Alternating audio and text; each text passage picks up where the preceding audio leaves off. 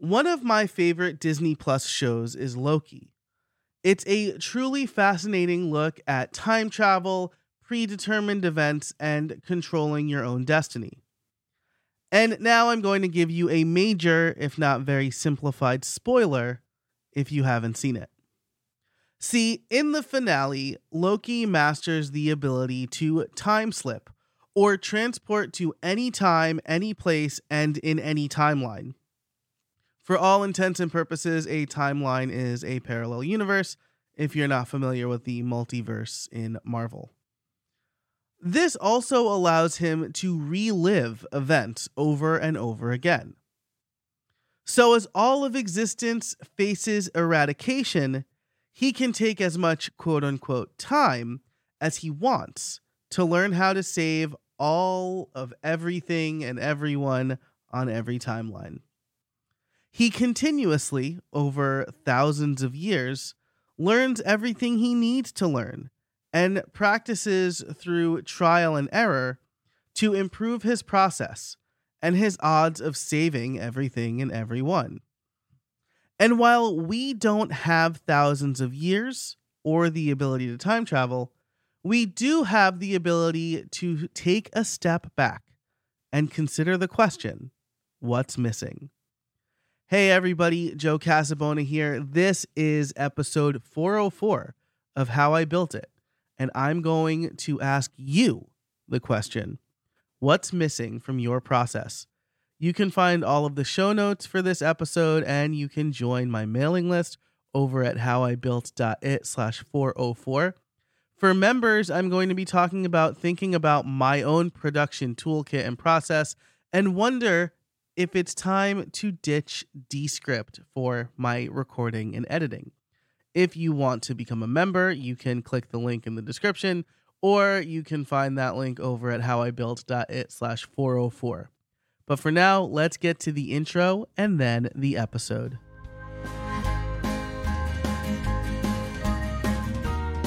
Hey everybody, and welcome to How I Built It, the podcast that helps busy solopreneurs and creators grow their business without spending too much time on it.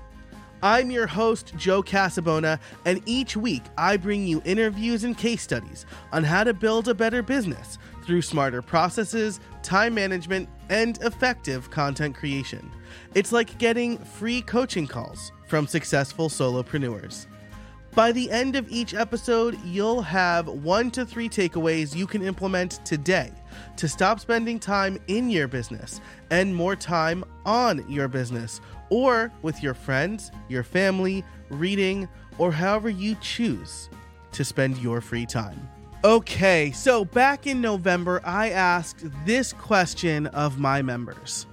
When do you burn it all down and start over? In the members portion of this, I discuss my current and future toolset for recording, editing, and transcription, and I can't help but wonder if I'm just a chronic app switcher, I am, or if I'm looking to legitimately improve my processes. Here's what I said back in November. So, when do you burn it all down and start over? I think it's when the frustrations start getting in the way of you working efficiently. If what you have is working and you can continue to afford the tools you use, leave them be. But if your processes suddenly start fighting you, or there's a consolidation of tools like with Descript and Squadcast, you should consider changing. So that's, again, what I said back in November. But that's not the whole story. That's the burn it all down story. Reviewing your process is a bit different, and it's something that you should do more often than every couple of years or so. In the show Loki, Loki could have continuously gone back to a happier time, relive that until it gets bad, and go back. He was living outside of time, as they put it in the show. But he was burdened with glorious purpose. I am Loki of Asgard, and I am burdened with glorious purpose. In Groundhog Day, Bill Murray's character, Phil Connors, which, by the way, I just realized uh, that that's like an homage to Punxsutawny Phil, and then I'm assuming John Connors from uh, from Terminator. Anyway, in Groundhog's Day, Bill Murray's character, Phil Connors, is stuck on the same day. And after realizing selfishness and hedonism isn't the way, he uses the time to improve himself until, spoiler alert, he breaks the cycle. In both instances, the characters took a step back, looked at what needs to be fixed, and solved their problems.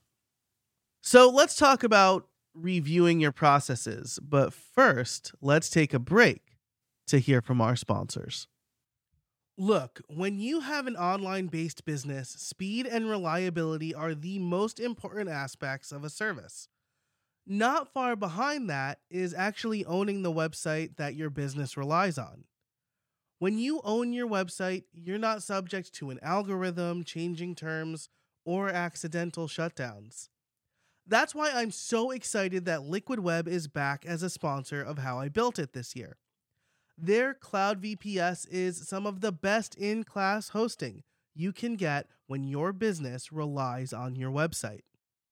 From speed to security and protection to regular backups, with Liquid Web, you can trust your website will remain in tip-top shape.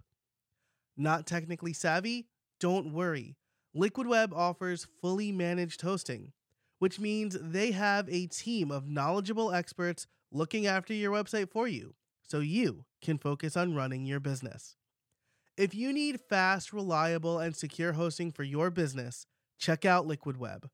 Head over to howibuilt.it slash liquidweb today. Hey, real quick before we get back into the episode, I want to tell you about my free newsletter, Podcast Workflows. If you are wondering how I can successfully run this show, plus two other shows, plus run a business, plus run three children, Podcast Workflows is for you. You will get weekly emails with behind-the-scenes look on how I produce this show, experiments I am trying with other podcasts, and general advice to start, grow, and monetize your podcast. You'll also have the opportunity to become a member and get ad-free extended episodes of this show as well as bonus content. You can do all of that over at podcastworkflows.com slash join. That's podcastworkflows.com slash join. Sign up for free today. Okay, so let's look at reviewing your processes. Bringing this point back to reality, how many times have you ignored something until it got truly painful to experience? A light bulb that flickers, an ache in your foot, having to comb through your email to find that contract you sent one time so you can make a copy of it to send to a new client. It's easy to view these fixes as inconvenient. You're taking time away from what you're trying to do, after all. But you find that the fix, changing the light bulb, visiting the doctor, saving that contract in an easily accessible folder, is actually much easier and could end up saving you time and or frustration. The same thing goes for your work, making a video, writing, creating a podcast episode. You're so caught up in the actual creating that you don't feel you have the time to step back and evaluate. Does that sound familiar to any of you? But my friend, doing this exact thing, taking a step back and evaluating your process, this has the potential to unlock or properly reallocate hours of your time. So how do you do it? Well, I think that there are two paths.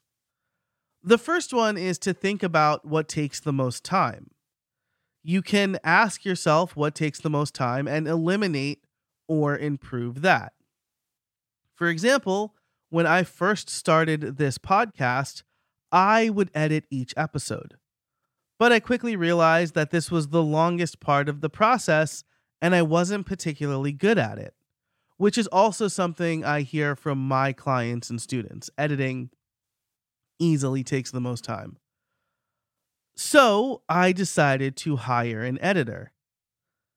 He does for about fifty bucks an episode what would usually take me one to two hours per episode. So not only was I eating up a lot of my time, but in terms of billable hours, I was losing hundreds of dollars per episode. If there is a bottleneck in your process, that's a great place to start improving. If you do something and it's just eating up your time, and especially if you don't like doing it, it is a prime area for improvement. The other thing that you can do is think about the lowest effort improvement. Perhaps the improvement that would take the most time would also take a high level of effort to fix, or would cost funds or cost money that you don't have yet. So conversely, you could consider the easiest thing to improve and do that. A great example of this in podcasting is using a scheduler to book your guests instead of figuring out a time via email. The scheduler is easy to implement, free to start, and saves a ton of time and confusion getting guests booked. I've gone back and forth over multiple days getting a time set. There's the whole what works for you dance because you don't have direct access to their schedule. You have the time zone dance. Where are they? Are we close to daylight savings time? Are they in Arizona? Arizona has its own rules for daylight savings time. No one knows what time it is in Arizona in November. No more, because I use a scheduler. And the great thing about this approach is because you're looking at low effort improvements, it allows for quick wins without monumental process shifts. You can make a change here and a change there, and over time, those will compound. Now, I know I said that there were two ways, but there's actually another way to think about improving your process. And I suspect that the cold open and the title of this episode betrayed what I'm about to say. Uh, it's to ask what's missing. This is the most open-ended question, and it could yield a bunch of answers. You could find what's missing is an extra step that makes your content more popular. For example, I started publishing my articles on Substack as well as my personal blog this year, because I have a suspicion that thanks to Substack's discovery engine, more people will find my work. You could also find what's missing is an automated reminder to follow up with leads so they don't fall through the cracks. Around the holidays, I forgot to follow up with certain people because I moved systems and I realized that I was missing those reminders. And so I fixed that, and now I know exactly when I need to follow up with everybody. Maybe what's missing is an assistant or a coach. When I'm looking to improve my process, I like to start with the question, what's missing? Because it allows me and my coaching clients, who I do this exercise with as well, to think bigger picture about the overall process, moving through each step and wondering if there's something better that we can do here. Usually when I sit down with a coaching client for the first time, I ask them to tell me everything that they do when they publish a single episode of their podcast. They go through it and they say, okay, but what's missing? What do you do before you book the guest? What do you do after you edit the episode? What's missing from the process that you just told me? And we usually end up with a much longer list than they anticipated, and plenty of places where we can save them time. Here's an example of me doing this exercise recently with these solo episodes. The original process was to make an outline, record some thoughts in Descript, make some light edits for content, and then publish. So as I approached this process, I asked, what's missing? And here are some of the answers I came up with. There's not a clear story I'm telling. These episodes aren't as polished as my interviews, which are edited more for both audio quality and content. And there's not a clear show document or notes for my V A to use to upload the episode to Transistor, because I'm usually just doing this based on an outline that I created. I'm not creating the full document. And so usually she ends up asking me what to do. I realized that I was spending all of my time on doing basic edits because I didn't have a clearly defined thought progression every time I recorded. I would just have an outline. So I would talk a little bit, get off track, ramble, then make an edit point to edit that out. Then, like I said, when my V A went to upload those episodes, she never knew what to write in the description box because I didn't provide anything for her because I just recorded the episode. These were big problems in my workflow because I thought solo episodes were going to be easier than interviews. And I should say that they're big problems in my workflow because I didn't take the time to define the process because I thought that they were going to be easier than interviews. And they are. I mean, but I'm still trying to produce good content here.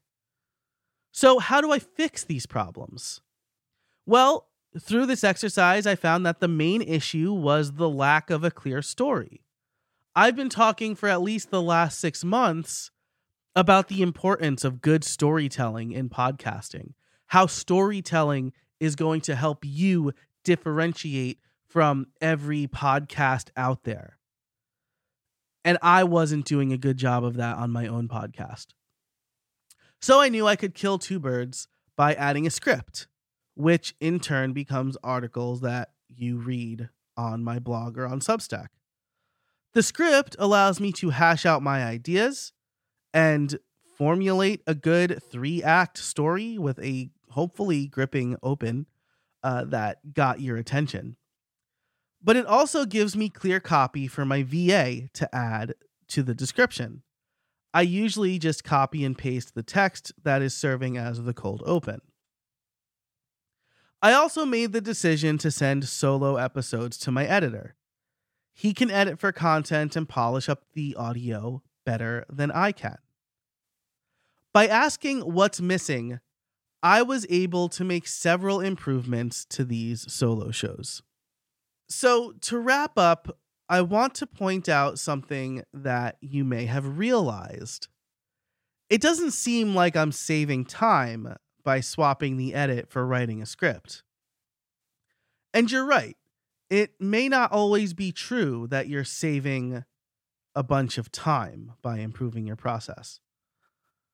But as I talked about in my piece, Great Things Require Time, it's about taking the right shortcuts or saving time in the right places so that you can focus on the really important bits. In my opinion, swapping the edit for scripts or for writing scripts creates much better content. And early indications on my podcast stats show that you think so too. Plus, I usually write an article for my blog and newsletter anyway. Some minor tweaks and that content now serves three purposes, which ultimately does save time. But that's not really the point, right? I swapped out editing for script writing. When both Loki and Phil from Groundhog Day had a problem to solve, they weren't trying to save themselves time. They were trying to leverage the time they knew they had and make the most of it.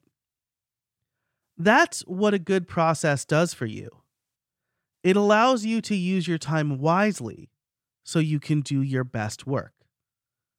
That's what you can gain from asking what's missing. Thanks so much for listening to this episode of How I Built It. You can find the article for this episode, as well as the ability to join my mailing list or the membership over at howibuilt.it slash 404. You will get bonus points if you write in and tell me the little Easter egg I hid in the topic of this episode. Uh, now, if you do join the membership, members will hear the extended version, the ad-free extended version, where I'm thinking about my podcast production toolkit, and I kind of think out loud about if it's time to ditch Descript, which has been an integral part of my process, but I have some reasons. that I'll explore in the members only episode. Thanks so much for listening. Thanks to our sponsors. And until next time, get out there and build something.